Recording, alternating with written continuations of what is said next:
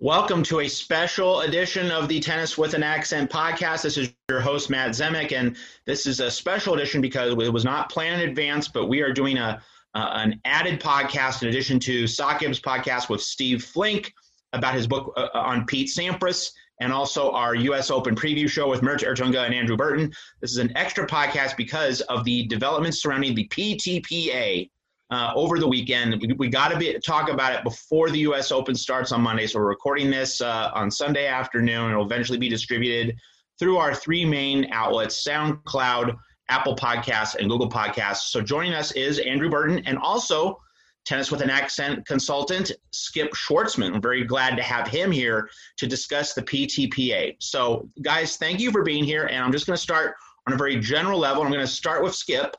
Um, just what are your general initial thoughts? We'll have plenty of follow up questions to come, but just what's your general reaction to this? Like the fir- foremost things that come to your mind, the foremost things that you're concerned about. Hi, Matt. Thanks for including me. Uh, um, my first reaction upon hearing this was how are they doing this in what is the most fractious professional sport of any consequence in the world?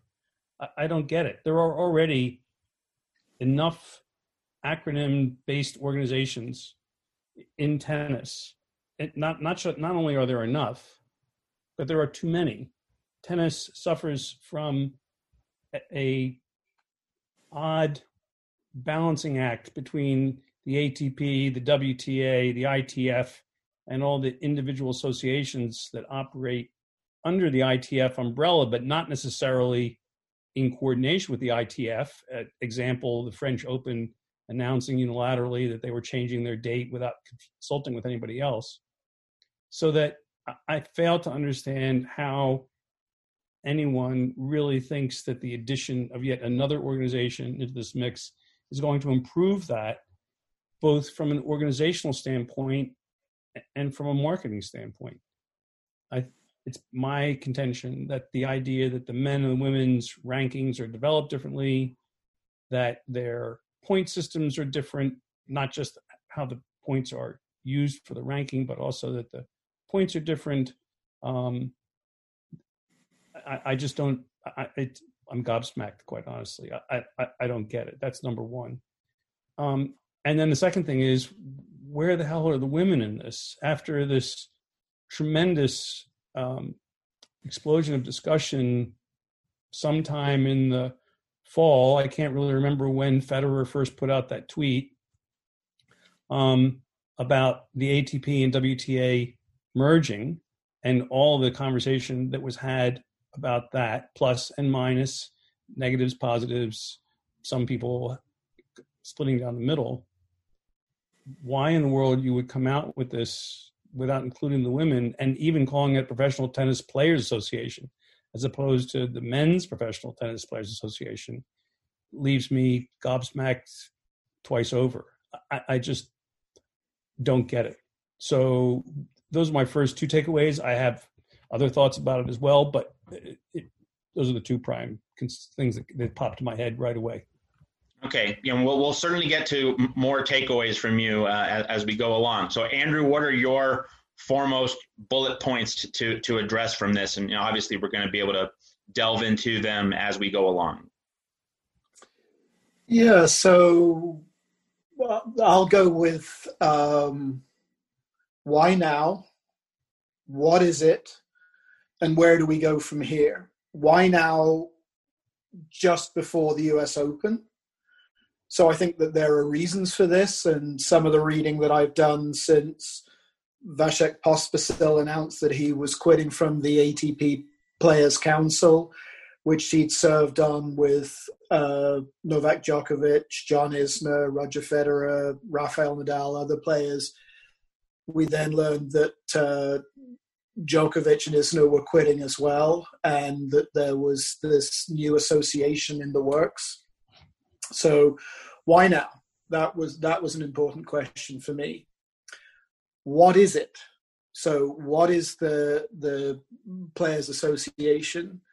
And I think that the proponents of the Players Association have a completely different view to what it potentially could be than the what you could call the remainder of the players council and the ATP and certain other bodies have. So there's a there's there's really a fundamental question. Can this new association coexist with the ATP they say yes the ATP says no. So what the new association actually is there's still very little definition around it so far. So i think that's worth teasing apart and then where do we go from here? Skip's already brought up the question of women tennis players, and he's also brought up something which I think is really important, which is the the way that tennis is an ecosystem rather than a than a much simpler sport that you might have, for example, if you think about in the United States, professional sports like baseball, basketball, football, you typically have owners negotiating with players. With tennis, it's a lot more fractured than that, but you also have the fact that the women's game is very much the equal of the men's game, and this new organization. Uh, Vasek Pospisil has tweeted today clarifying some ideas about potential involvement of women in this new organization in the future, but clearly when they kicked it off, you've had a and I what may be an iconic photo or it may be a you know what the heck is this trivia question 30 years from now about tennis all of the people in the photo uh, at the USTA Billie Jean King Tennis Center in the picture were men. And so it clearly is something very strongly to do with the men's game. Andy Murray's already raised the question where are women players going to be? I think there's there's a much larger question as this continues. Um, what is the vision for the future, and who wins, who loses? Is there a future in which everyone wins? Probably not. And so, who are the potential winners? Who are the potential losers? So that's some of my initial thoughts. Okay. Uh, and you know the questions I'm going to ask they're going to be for both of you, not not just one or the other. So, um, Skip, uh, do you do you sense in this? And of course, it's it's very hard to tell at this early juncture, I think. But like you know, we're we're speaking in a, a very cluttered and uncertain context. But what is your initial sense of this particular tension point? Do you think that this is designed to create disruption, which will force change down the line? Or do you see this as part of a, a plan to integrate the PTPA into the tennis structures as they exist and to negotiate with the various uh, bodies and entities of tennis, such as the tournaments, under current conditions? What, what's your early sense of that? I'm going to. I'm your attention.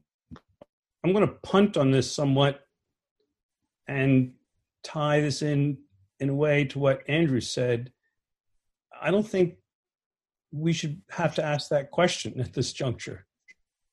I think the idea that they have that they announce a players association without any statement of purpose or goals or under what circumstances one can or cannot be a member, how they intend to operate with the WTA if at all, and the ITF and the ATP.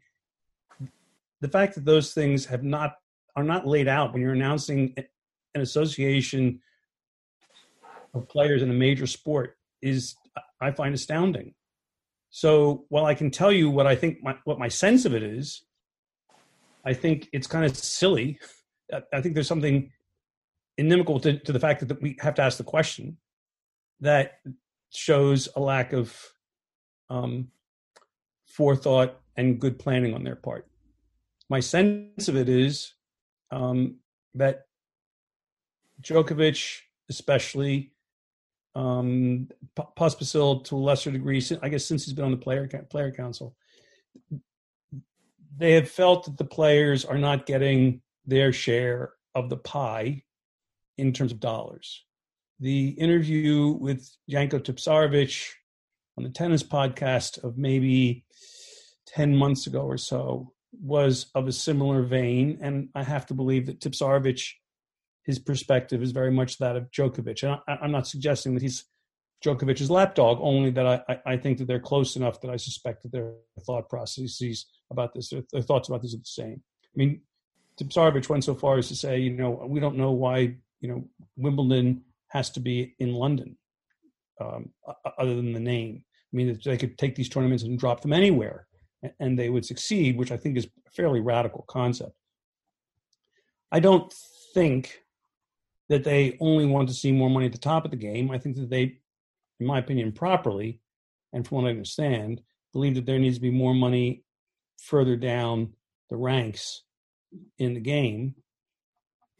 But I don't know, quite know how they expect to affect that this way and why, especially with the new with the new leadership of Gaudenzi at the ATP, um, and after a period of time when people clearly are not the, the, the players are the players in this drama, all the players, not the pro, not the tennis players, have not been able to be face to face for so long. So there's been less communication. Um, why there's such dissatisfaction that, as Andrew says, why does it have to be now? Um, so, what do I think their goals are? I wish I could say because they told us. What do I suspect their goals are? I suspect their goals are they believe that they deserve more money, especially from the big four tournaments, uh, should be making their way into the prize money pool. Andrew, what, what's your well, Skip's absolutely general right, assessment of that, and you know, if you want to kind of just. Uh, okay, sorry, I, I, I didn't know if that was. Uh, yeah, go ahead. Dropping out. Um, so Skip's absolutely right that a concern that's been expressed for quite a long time, particularly by Pospisil, is revenue sharing uh, from the tournaments, particularly the, the big tournaments, the Grand Slams. And one of the documents that we have available, uh, I think Ubi Tennis uh, is is a good place to go and see this. Is concerns expressed by Novak Djokovic um, that the the ATP structure in its current format, where players are represented on the governing body of the ATP through three board members who are selected by the ATP Player Council. But they're three board members out of seven, with three board members being appointed by the tournaments and there being uh, a seventh member, the CEO. That Djokovic has complained that um, the players wishes weren't fully respected and that they could be outvoted or that there were certain circumstances where the player's voice wasn't listened to. Um, so, you know, money concerns and, you know, a, a stronger voice in the direction of the sport are clearly things that the the new Players Association is designed to address. There is a fundamental question of how. So, again, I, will I'll, I'll keep on hammering this nail that the Players Association, in its communications, has said to ATP players who it hopes is going to join the association that you can be a member of the ATP in good standing and you can be a member of the Players Association. That the two things do not come into conflict. And the ATP itself and the members of the Players Council who sent a letter to ATP players after getting the, the letter sent by Djokovic disagree and say this is not the case, that um, a new player association cannot exist with the ATP. So you've got a, a basic fundamental disagreement between the the two groups, as I'll call them, as to whether it's the ATP and the Players Association or the ATP or the Players Association. I think that this this is really a fundamental question that that we ought to spend a little bit of time on. Can I make a comment about that? Please. I, I think Andrews hit the bullseye here uh, with his forehand right into the middle of the target. That in, in that if the if this PTPA is going to have any, where do the professional athletes have leverage? How do they have leverage? They have leverage by refusing to show up. In the end, that's really what their leverage is. And any one of them doesn't have that much. I mean, obviously, the, the top players on either tour, the most iconic players, ha- have more leverage. But generally speaking, you need a group to not show up. You know, example, the 1973 boycott at Wimbledon. You have to withhold, labor has to withhold its labor in order to have leverage with management. And for lack of a better term here, we're going to call the, all the tournaments management. So if you're creating this tennis players association, the only leverage they're going to really have when push comes to shove, um, protestations to the contrary that they're not about boycotts, has got to be the threat of a boycott. I don't see where else they have leverage, especially as long as the ATP is in existence. So I think Andrew's very much, as he says, hit the nail on the head. I, I use the bullseye, but that's really what's what you have to expect is down the pike. And from the ATP's perspective, I can see where they say, "Look, you can't do this because the only um, leverage again that that a players association is going to have is to be is going to be to deny your labor and to undercut the tournaments." And of course, we can't abide by that. Now, having said that, I do believe that, as I suggested in the beginning, the nature of the structure in tennis is just mind bogglingly stupid. That the tournaments and the players are aligned both on the men's and the women's side um, in some organization when their interests and goals and best, in, uh, uh, best interests do, do not necessarily align in such a way that they should be in one organization having said that, um, I don't see this PTPA as being a well organized move in either structure to the date or timing to, to try and counter that situation. But clearly, the players' leverage is in their denying themselves to the public. And of course, that's a threat to the ATP. All right. On the heels of that, um, let's and, and you know, there's so many interlocking issues uh, to, to deal with. So it's best to kind of separate them out and deal with them one by one instead of bundling them all together. So let's just take this specific point. How much is the pandemic, the reality of the pandemic, uh, connected to feeding uncertainty about this notion of withholding labor? Because it's not as though the labor is being withheld, you know, from some players in this case, you know, as a you know a labor protest. It's, this is not like the NBA what happened uh, earlier this week over the shooting. You know, that was a strike, br- brief though it was. This is not the same. Like with the six of the top ten WTA players, that's there's no protest. It's just they're they're worried about their health and safety. So, how much is the pandemic clouding the issue here? Do you think? I'm going to start with Skip and then go to Andrew. um, I, I think it's clouding the issue because I think it makes communication more difficult. But in terms of, do I think the pandemic fomented this? No, I don't. I think it's been brewing for some time. And the appearance of it now, again, as Andrew suggested before, is which actually makes it's happening now. The pandemic actually makes it's happening now worse because there's less opportunity for all of the um, hallway conversations that would otherwise take place every at, at the, at the convergences of the tours. I mean, everybody knows how much business gets conducted at the Big Four tournaments when both men's and women's tours are there, and especially, um, really, I think especially at, at Wimbledon at the and the U.S. and Australian because it's the beginning of the year. That's not to denigrate the French, but I, I've never gotten the sense that the French uh, there was quite as much business being done. Not that I'm in the thick of it. So I don't see the pandemic having a lot in terms of motivating this happening now, but I see it uh, muddying the waters of trying to make sense of this. Hey, Andrew.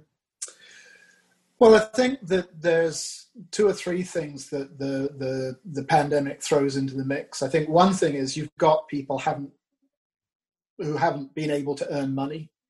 Uh, professional tennis players um, haven't been playing professional tennis for some time, and they've spent a lot of time thinking about that. I believe that Milos Raonic complained in a press conference in the Cincinnati, New York tournament that in other sports, senior executives had taken pay cuts, but that Gaudenzi, the, the newly appointed ATP CEO, had not, and that that seemed to, to be a burr in under Milos's saddle. Um, so I think that the, the, the, the pandemic has you know, made people think, you know, where is where is the money coming from? So that's that's one aspect to it.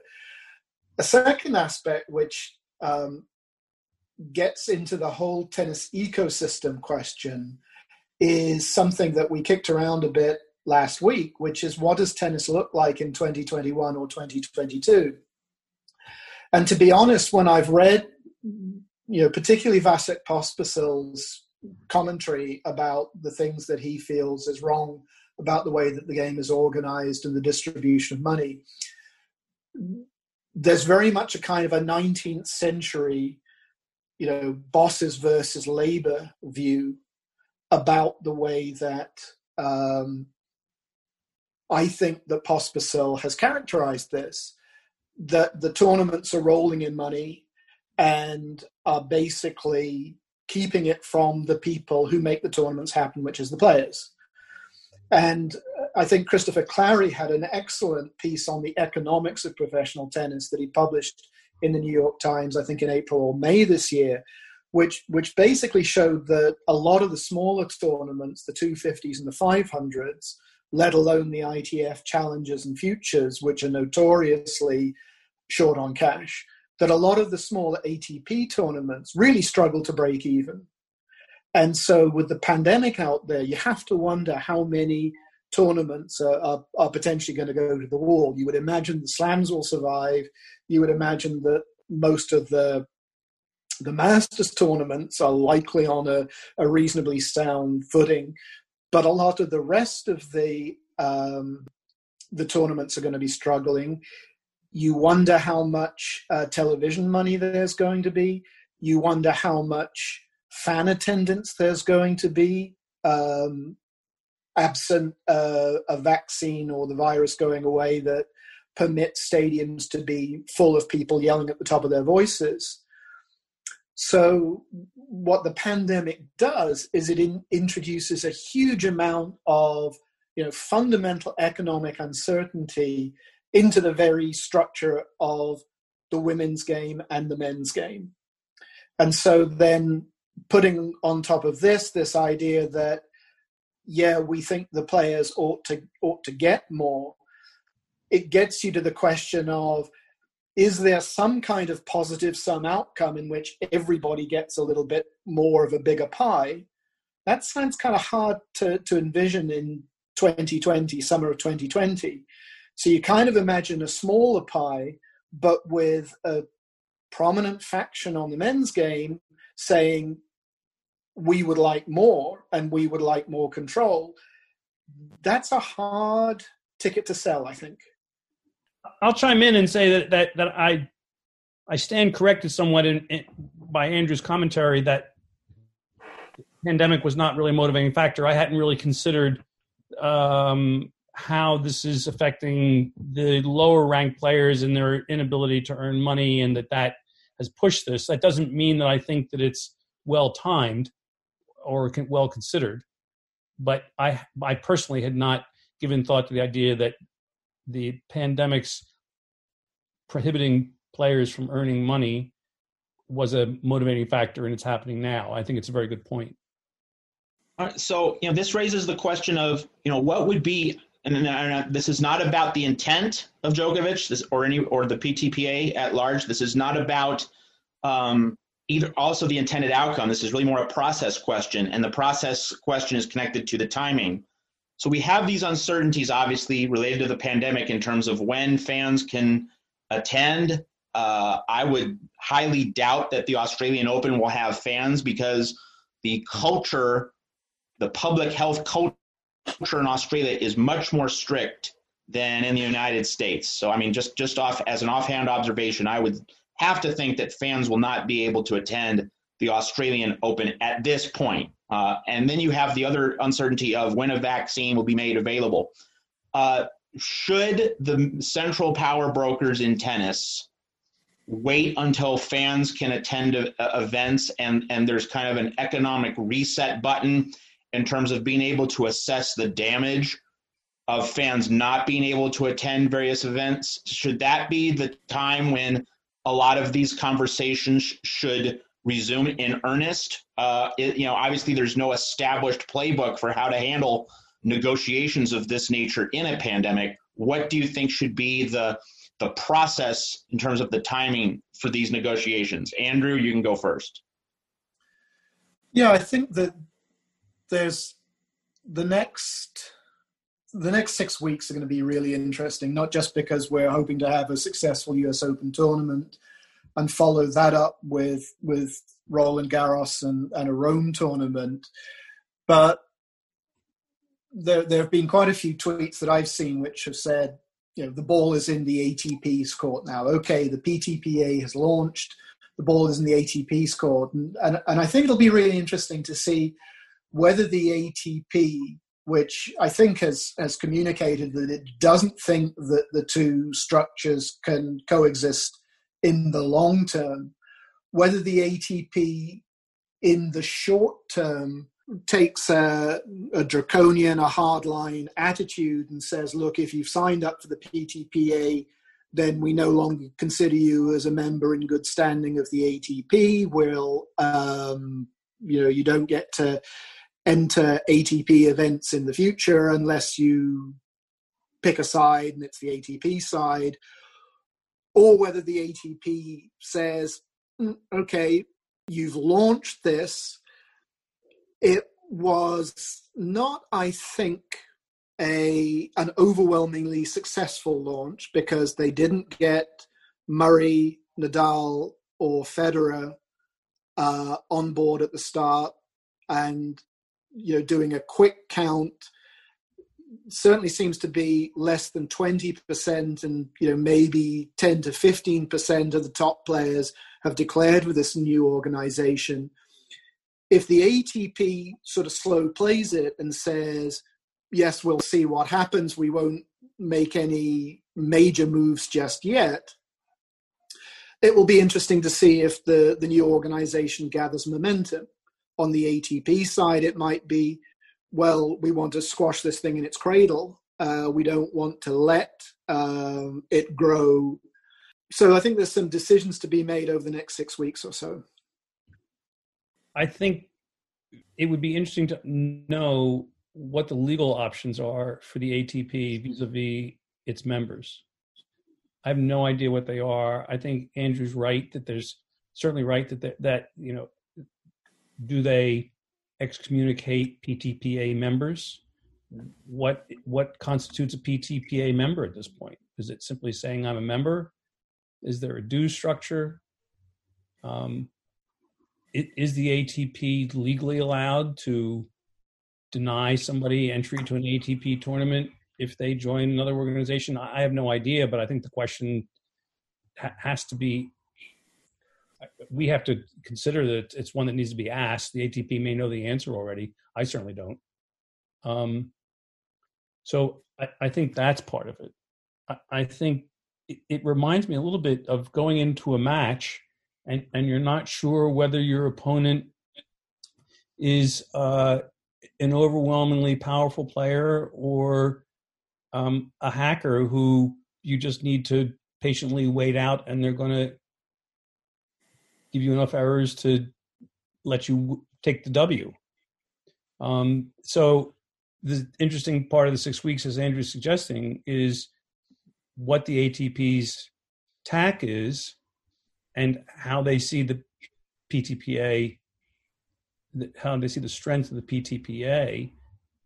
If they think, and I think it's a it's a reasonable uh, assessment, not accurate necessarily, but reasonable to say this is going to it's going to blow up on its own then they just kind of take their time and slowball them, as Andrew suggests. If they or do they feel that the PTPA has the ability to hit winners left and right, and they need to be the first ones to the net, so they're first ones to the bar. I I really don't know what's going to happen in, in that respect.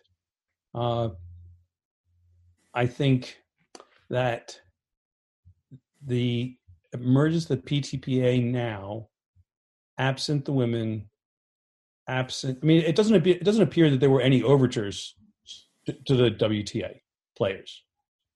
I mean, no no one has, and I'm I'm taking that as the the proof of that being that no one said we did talk to them and they didn't want to join us, which I would have to believe it, had that happened would have been said. If this were happening now, you might be able to make the point, the case that the timing wasn't great, but if it was happening now and there was a unified voice from men's and women's players saying our lower ranks are not protected in the case of the, in, in, in this issue with the pandemic. We've been saying that we're entitled to a larger piece of the pie. We are now united in this statement of purpose, and here is our statement of purpose.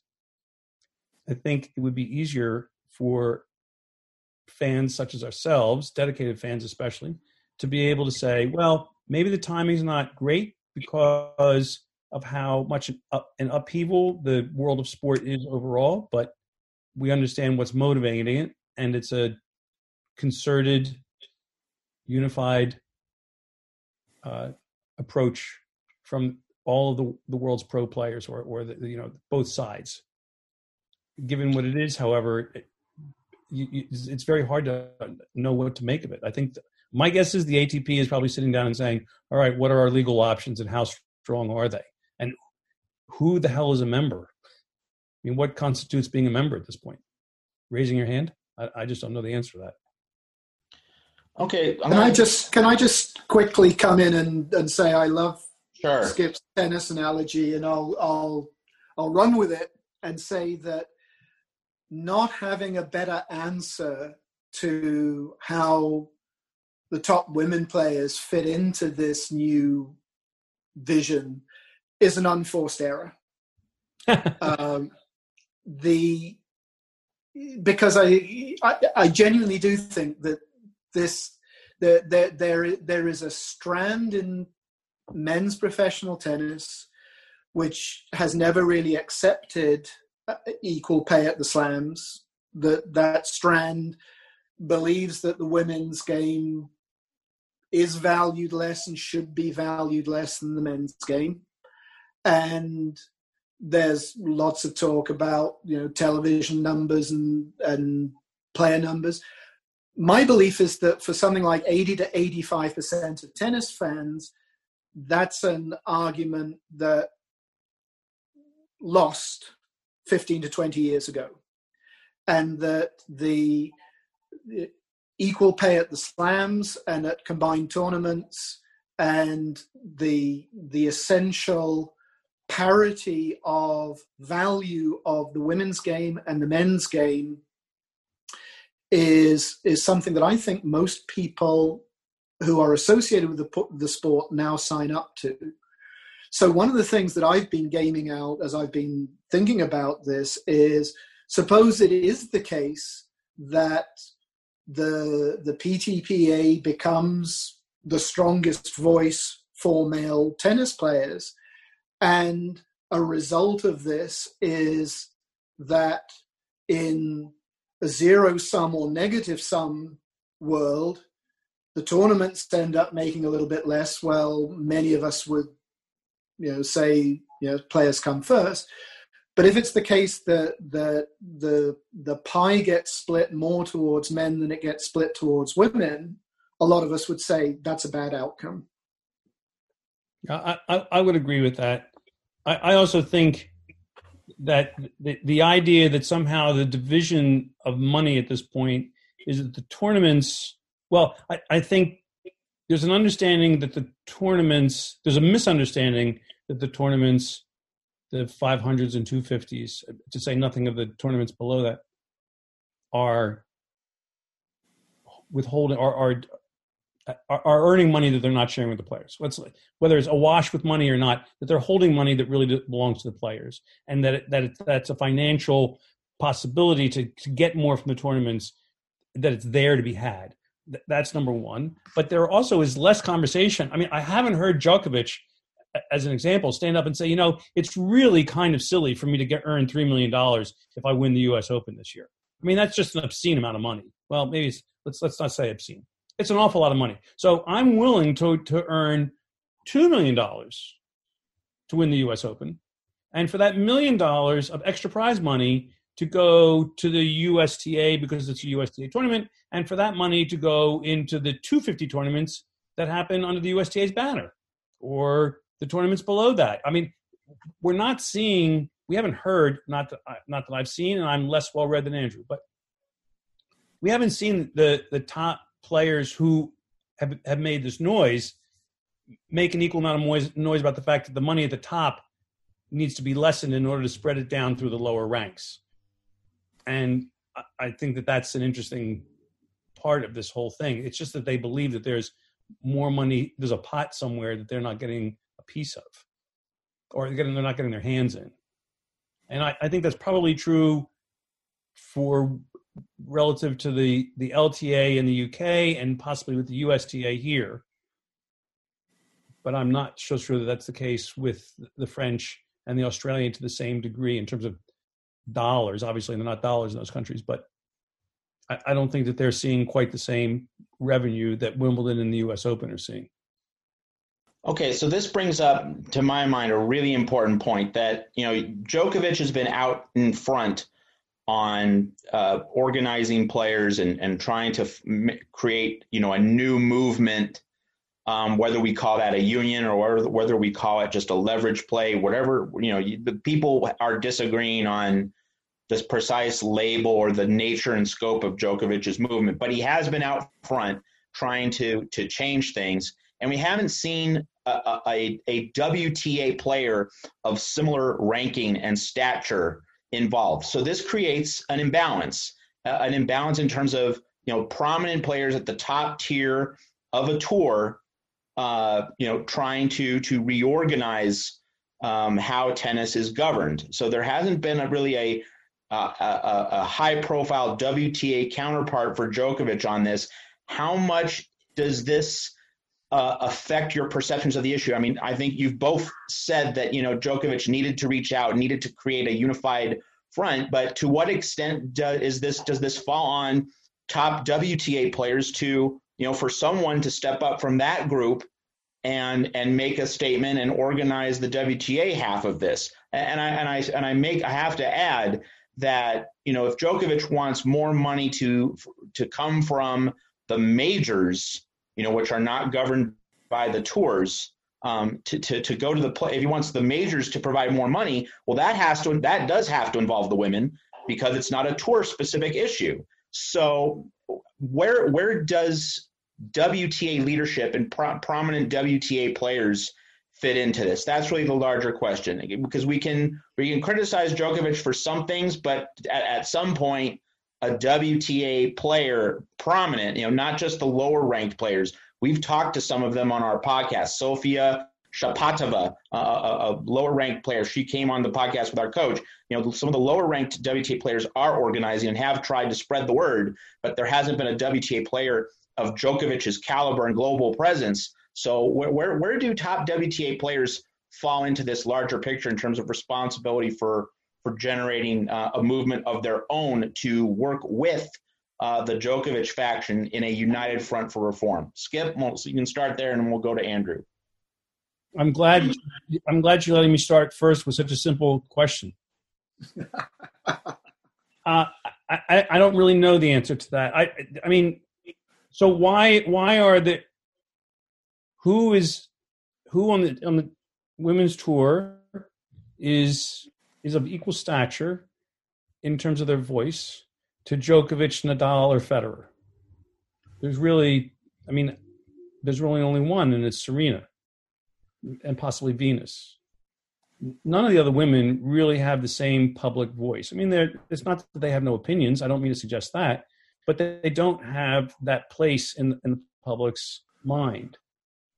That's why is probably worth a, a month's worths of podcasts but that is the situation. So I'm not sure who Djokovic would reach out to other than Serena or again possibly Venus on the women's side, and why there are and, and, and if there isn't anyone, I don't know who I would have expected to step up to all of a sudden assume that mantle because it's not simply a matter of holding a press conference and and unilaterally declaring yourself a major voice for the WTA just because you're in the top 10. So I think it's a very interesting question, again, for another day, why there aren't similar voices on the WTA side. But I don't, I, and I, I don't know who he would have reached out to, or, or, but that's not to give him a pass on not reaching out to any players. I have to believe that had there been outreach, uh, we would be told as much. It, we, we, it might be, I won't tell you who I spoke to because they declined to be involved and I have to protect their, their privacy in this matter. I could get that. But there's been so much commentary about they're not including the women that I have to believe that they did not approach the women about it, given that they haven't said they, they haven't defended themselves for not involving the women. I'm sorry, that's the best I can give you, Matt. I, I, I can't. You know, I, I think the, I think the rest is probably a master's thesis. We're we're not expecting perfect answers here. I mean, we're we're trying to speak in the midst of profound uncertainty. So that's certainly a, a, a, you know an answer I'm prepared to accept. I mean, we're all we're not speaking from 100% knowledge. Um, but so much I'm, of right now is is speculative. I'm so relieved. My shoulders have just been just gotten so much lighter.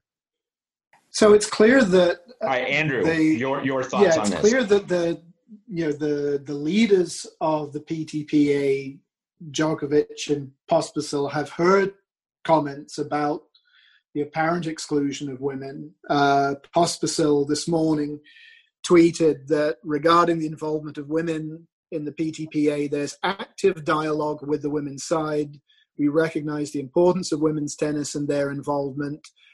This should be evident by the separate movement that started last year, where we had support from over 70 of the top 100 ranked from both the men's and women's side. I'm not quite sure what he meant there, but so they're saying that know, we're talking. Skip's absolutely right that there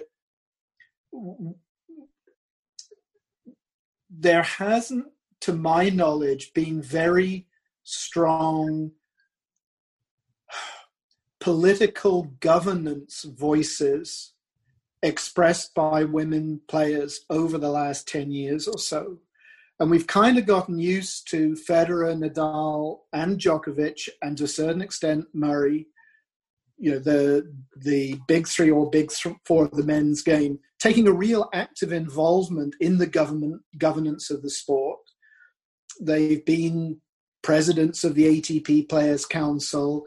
Um, we might remember an Australian Open, you know, I think eight or nine years ago, where Federer was the outside voice and Nadal and Djokovic were the inside voices with the players saying, we think there should be structural reforms in the game. The, the for example, two-year rankings. Um, so, I think that for the last ten years or so, the the louder voices about governance have come from the male side. Now, you know, one thing I, I really would would hate to happen is to personalize this in terms of it's all Djokovic or it's all Federer, Nadal, or, or Murray, etc. Because I think that that it it really is a more of a question for the the ATP players and the WTA players as a whole to say how do we get the most out of out of sport and and who's who's got our back? I was talking to someone yesterday on Twitter uh, who made the point that you know she uh, was saying that I was approaching it from an analytical framework, and a lot of the players don't look at it that way. They're they're really looking for who has my back. So in the in the short term, I can see a number of ATP players saying these guys are, are, are standing out for us or standing up for us. We're really interested. Will many of the ATP players, apart from Murray and maybe one or two others, be tremendously concerned about what the women are doing? I'm not convinced, but I think that for the wider audience and to have long term viability and, and, and to be seen as, as legitimate, cutting women out entirely is not going to serve them well. But I eventually come back to this what is what is the long term vision? And not just what's the long term vision, how are you actually going to get there? What concrete steps are you going to take? And until we resolve this question, um, there's that old line a house divided against itself cannot stand. Can the PTPA coexist with the ATP or not? Um, I don't think we'll understand what real steps are going to happen in terms of seeing some of the things that the PTPA players want to have happen happen. Okay, Andrew, uh, you know, uh, on the heels of what you've just said, do you think that Roger Federer's uh, and and Skip referenced this his tweet about you know merging the tours you know back in April. Do you think that's the short term uh, way to you know to to unlock some of these tensions and and contradictions and get uh, tennis on a more organized, uh, sound footing? And, and, if not, I mean, of the various ideas, concepts, proposals that have been floated around by people in the tennis industry for for years, uh, what what do you see as as, as uh, the solution, which not necessarily is the answer to tennis's problems, but has a better chance of emerging in light of all these complications? Do you have any sense of that? No. well, so so I'm, I'll have a go at this. So the I think the that Federer's tweet was interesting back in April. I remember talking to Mark Petchey about it, and Petchey said essentially, "Yeah, but there's a lot of things to consider." And I know that that a number of, of fans of women's tennis would say, well, yes, provided it's a voice of equals rather than the women's game becomes a bolt on to the men's game. You know, how could we be sure that we're, we're equals? But in, in the current circumstances, and this is where the pandemic and also what is likely to be a very, very deep and prolonged economic recession enters the, the frame. Um, I think everyone has to look at a future, certainly over the next four or five years, where the pie is much smaller. So, how do we make things work for women and men? How do we make things work for tournaments and players? How do we make things work for the lower ranked players as well as the top ranked players?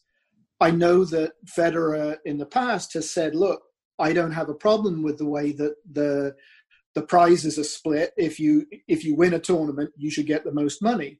I wonder if today, as Skip was suggesting, he and others might look at the distribution of prize money and say, look, we ought to make this flatter.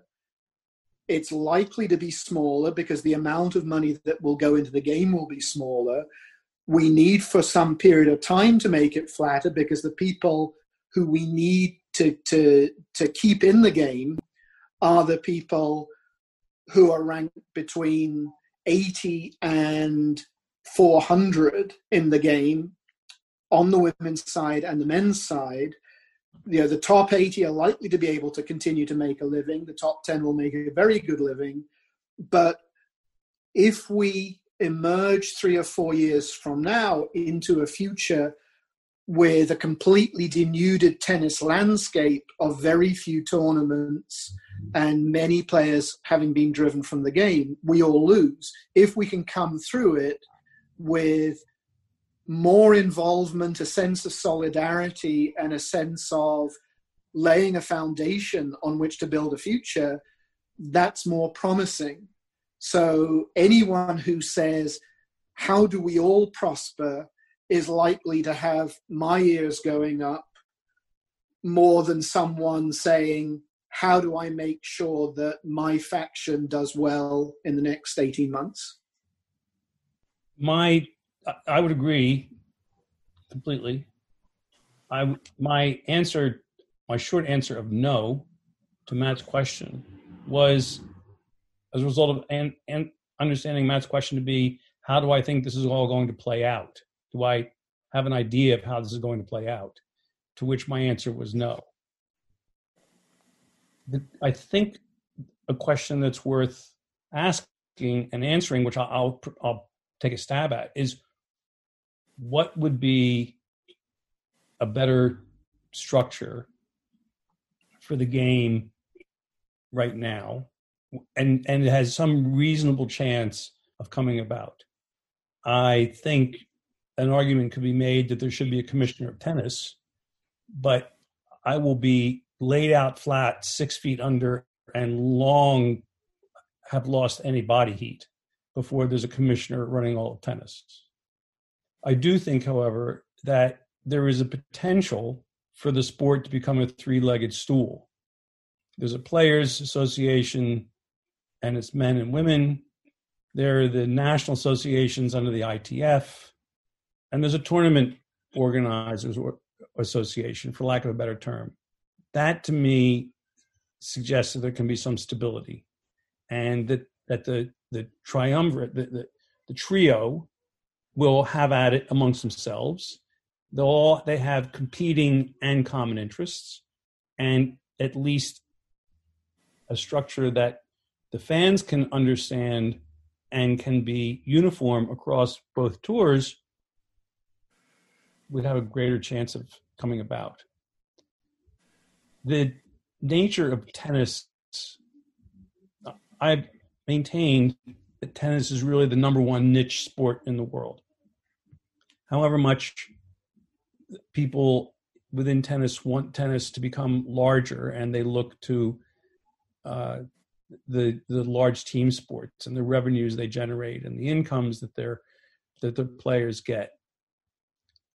And golf i would say is not a niche sport and there are metrics by which golf is not larger than tennis.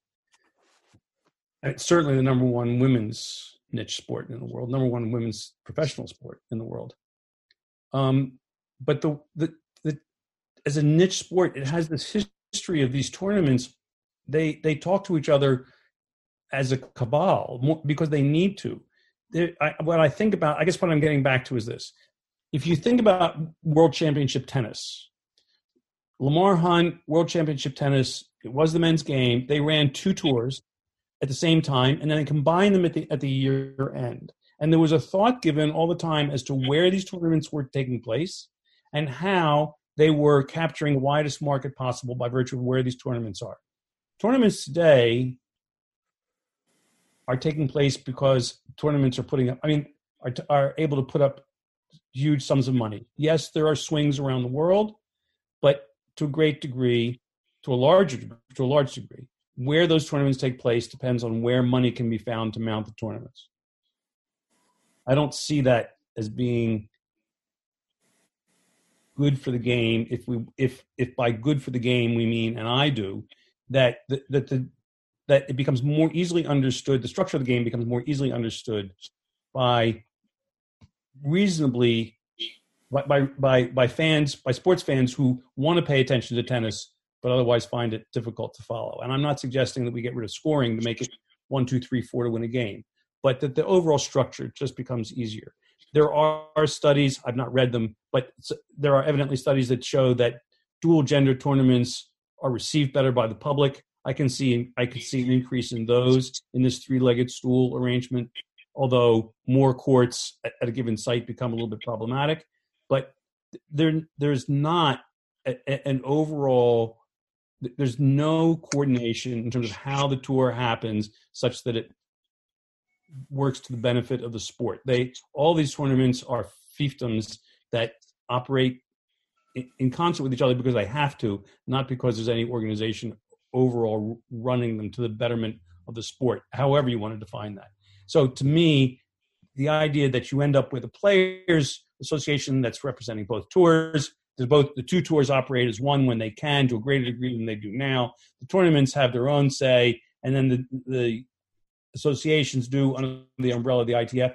That to me, I would see as a possible future. Whether it's going to come out of this or not, I go back to my my original response. I have no clue, but that would be a future that I could see coming about, and that to my mind would be an improvement. Okay, I've asked questions earlier in this discussion about process. This next question is about results and outcomes that um, tennis players should aspire to, and also really the, the various entities in tennis should aspire to. One of the main conflicts uh, involved in the PTPA, um, among many, and, and it flows from the desire to you know get more money from the majors uh, when when the major tur- tournaments are concerned, you know that's high end income. You know, with a first round loser getting around fifty five thousand um, dollars, it's not, and it you know generally refers to the top one hundred twenty eight ish players in the world. Why we could broaden that and maybe say top one fifty, maybe even top two hundred. But so that doesn't really involve the question of you know what do, does tennis do for a player ranked 300, 400, 500, scraping by on the challenger circuit in you know what can generally be referred to as the minor leagues of tennis. So there's a disconnect there. Wanting to get more money from majors, it leaves a lot of players out of the mix. So how how does that tension get resolved? And I guess um, you know in terms of in terms of trying to uh, arrive at outcomes, you know, on a, on a short list of outcomes, from any attempt to revise tennis governance, what would be like, like your top three or top five on a priority list? You know, what what things it's it's not about the process, it's not about the structure. You know, we've talked about that, and we'll have more to say about that. You know, as we go along uh, and as this drama uh, evolves. But just in terms of results and outcomes, what are some of the the, the very foremost priorities that any attempt to revise tennis governance and revise player representation uh, sh- should seek to attain. Andrew, I'm going to go to you and then over to Skip. Yeah, um, I think if we were having this conversation at this time in 2019, we'd we'd have a lot of different answers. Um, I I think that I'm going to limit myself to saying that the the whole of the tennis world has to face up to the idea that that most likely less money will be coming through tennis in the next two years, possibly longer, and that they, they really do have to start thinking about uh, protecting the the future of players and tournaments and and considering radical steps like you know really rejigging the the the prize money distribution over a two to three year period and possibly you know building it building the the gaps back up again. Uh, so that if you you know if you're getting a three million dollar check for winning the US Open then you don't change that uh, over the next two weeks or so, but by 2021, maybe it's a million and a half dollar check, assuming that you've got the same prize pool and that you've got the, the, the money shared more deeply, and then you drive that through the system. But how you're able to make futures tournaments and challengers tournaments and some of the money tournaments that the, the lower levels of players – play and how you how you're able to keep those on their feet um, until you've you've you've really addressed the the overall societal question. Um, I, I, I, think an orientation of a mindset is to how do as many of us as possible survive and we'll leave thriving for later, but how do as many as, of us as possible survive? I, I would I would love to see that a lot of attention being paid to that. Yeah, I, am sorry. I I'm in the process of trying to find uh, prize money for qualifying at the U.S. Open. Not being very successful. Um, t- just to understand what the distribution is of this, I, it is. I don't. It is frustrating that the 100th golfer in the world, men's tour, is earning a million dollars plus, last I looked. And that's clearly not the situation on the tennis tour. And I wouldn't be surprised if tennis player is doing more traveling than the 100th golfer in the world. I could be wrong about that, and I can't say that I've looked it up. I don't know exactly how that can be. I, I don't know enough to know exactly how that can be rectified. I do know that, as Andrew has said, the 250 on the men's side, the 250 and the 500 tournaments, much less the challenger tournaments, um, on uh, the feeder tournaments on, on both tours, uh, struggle in, in, order to see uh, a positive number at the bottom line. Sponsorship is just incredibly key. None, none of these tournaments really none of these tournaments get by because of the gate. Uh, how that's going to be redistributed, redistributed, so that that so that, that we have the 400th player in the world, or the or the or the 175th player in the world, able to have some, for lack of a better term, job security, is something that should be addressed it doesn't appear to really be in the process of being addressed seriously by anybody who's in a position to change these things. And I suppose that at the that that's something that we are assuming the PTPA wants to address.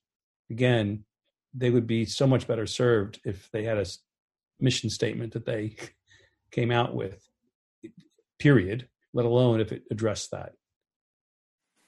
I think the the sport can could certainly continue to go on the way it has with its uh, everybody for himself uh, overarching mentality but it's not going to serve to it's not going to repair any of these problems which are not only not going to go away but at some point we end up getting worse. That's really the best i can say. I i, I don't I, I don't pretend to be able to predict where this is going to go. But I do think that something that that ends up taking the overall picture of the sport into consideration is what we want to see. How that happens, absent there being a, a commissioner, uh, is is the question. No, there's no because, the fact is there's there's no I mean there's there's nobody who can take the sport by the scruff of the neck and lead it into the future. So it has to be, it's going to be some uh, cooperative effort, whether it's cooperatively done, whether, whether it's done in, in, in loving cooperation or begrudging cooperation. There's going to, to be some cooperative effort in order to lead into the future with any kind of a better structure. Okay, we're winding down. We've gone, we've talked for a little over an hour, and we want to get this podcast out soon. So, winding down, um, my last question is a political question, and that kind of flows from what you just said, Skip. Um, you know, there is no one commanding figure in tennis.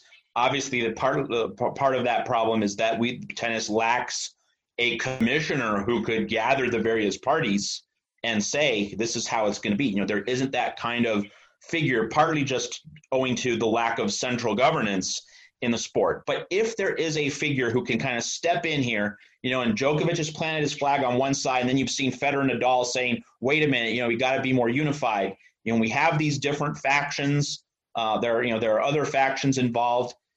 If there is one player who can kind of get in here in the midst of all this and create and broker some kind of not necessarily compromise, but can begin to get factions more unified. Any assessments as to who that might be? And and keep in mind that you know as we leave the U.S. Open, we go to Roland Garros, so maybe um, power brokers in Europe become a focus there. And then when we think about the 2021 Australian Open, maybe Craig Tiley becomes a more relevant figure. So you know, in this balkanized, fragmented world of tennis, who is a, in your mind, a, a possible figure to broker or bridge um, uh, between and step in between various factions? Uh, Skip first.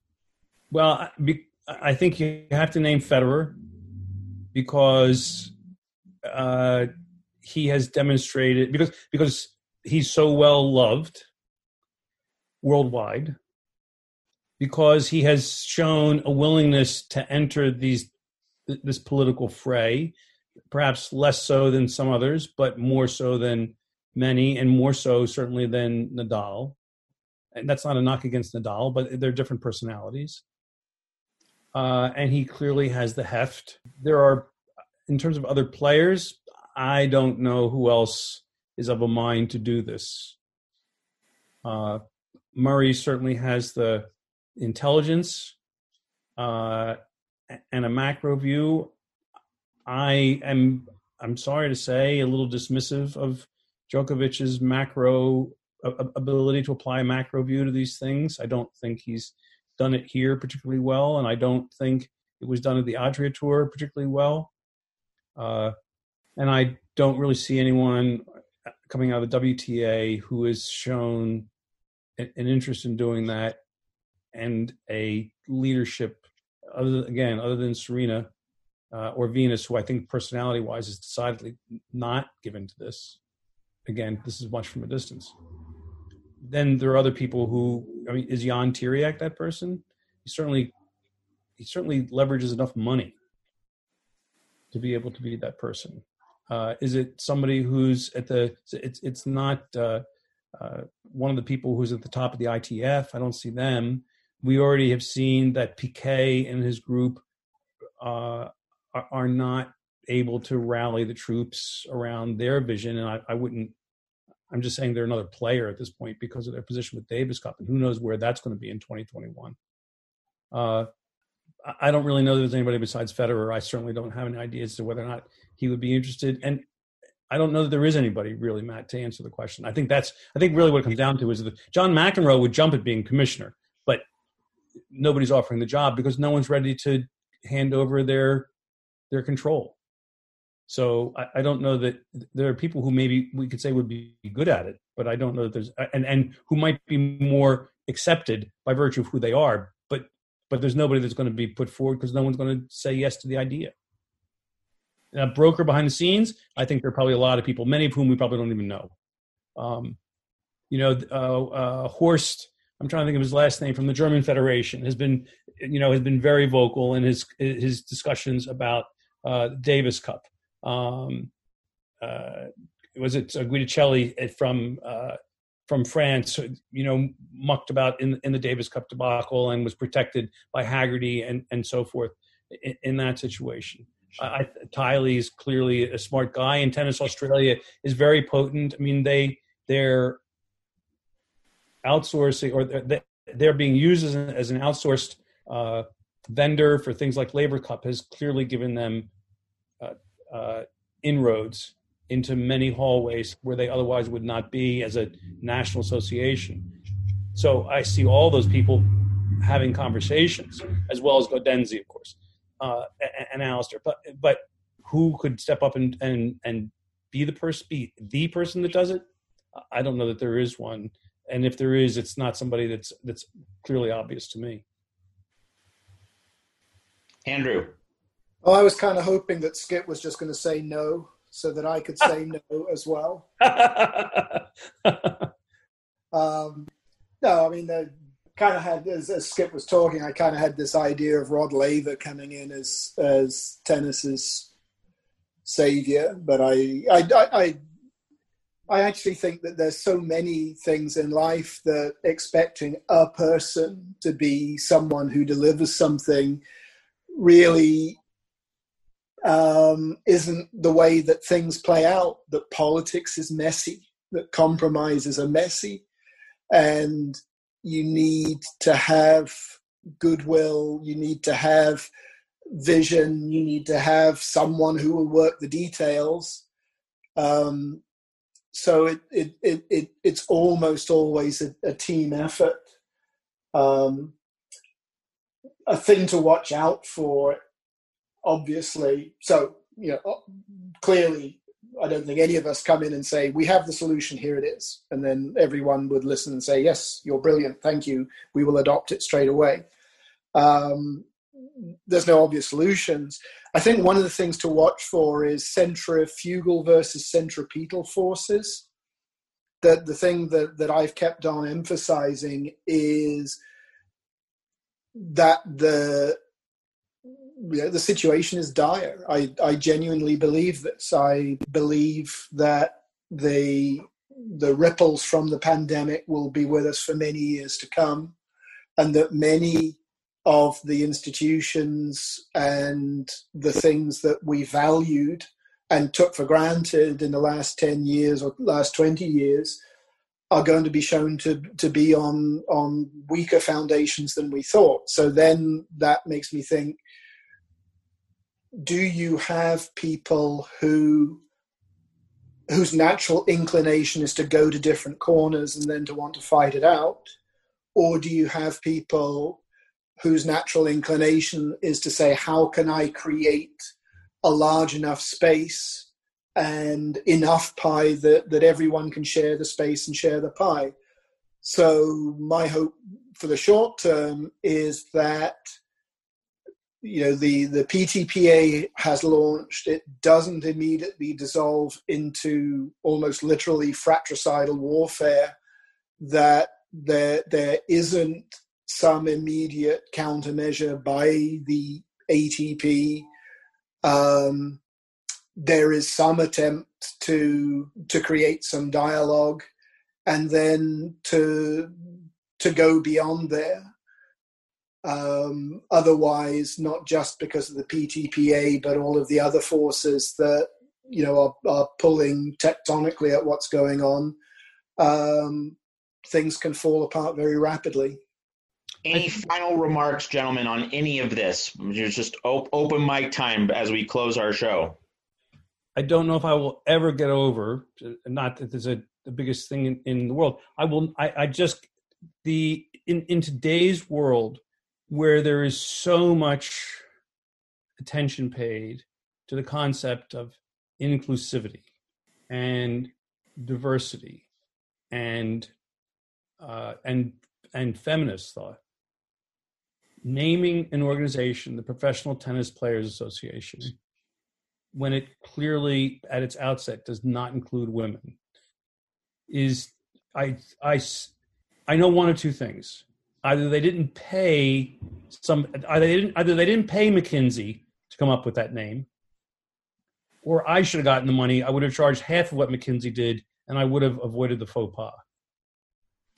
It reminds me of the this this establishment of the ATP when there were discussions to include the women and the the men that were involved decided not to.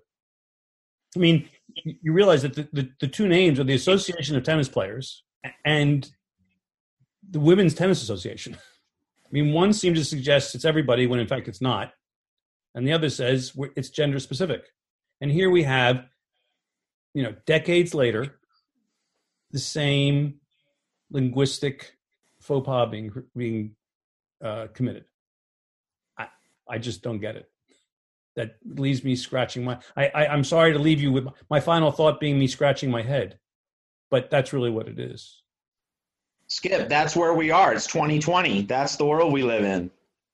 Well, I, I but, but I, I guess it, it, it's I cannot be called a PC person. I'm I'm not some. I mean, I, I but I, I just think it's just it's not a matter of being politically correct. It's a matter of what actually makes sense as I see it. And I just, I, like I said, I, if they paid a marketing company to come up with that name, they paid them too much, and they could have gotten away by paying a lot less and hiring me, um, or any one of a number of people. Now, it didn't need to be me, but they could have saved some cash. Andrew, final remarks. Well, I'd like to know who Sam Querrey talks to because uh, having him sign the uh, the ATP Player Council letter with uh, Anderson, Federer, Nadal, Bruno Soares, and uh, the other guys, and then suddenly turning around and saying, "Oh yes, but actually I'm part of the PTPA too," as as has been rumored. Uh, I I don't think Querrey himself has announced anything. I went to check on his Twitter feed before this uh, podcast and found that, that his last entry was in 2013. So that wasn't very helpful to me. But uh, I, I, you know, I think that we're in for a confused but interesting time. Um, I, I do not have clarity about where we are, but I think as Skip says, that's 20, or no, maybe Matt, it was you. That's 2020. You know, should we expect things to be clear? No, um, you know the uh, what is it? The uh, the sweet meteor of death, you know, becomes more inviting every time. So anyway, 2020. Onward through the fog. Something like that. Well, that is a thematically perfect note on which to end our show. Skip Schwarzman, Andrew Burton, both uh, tennis with an accent analysts uh, Skip, it's been great to talk to you. Haven't heard from you in a while. Thank you for making time on on your weekend for us. Andrew, thanks as always. Thanks for the invitation, Matt. Appreciate it. Yep. Cheers. All right. Take care, Andrew.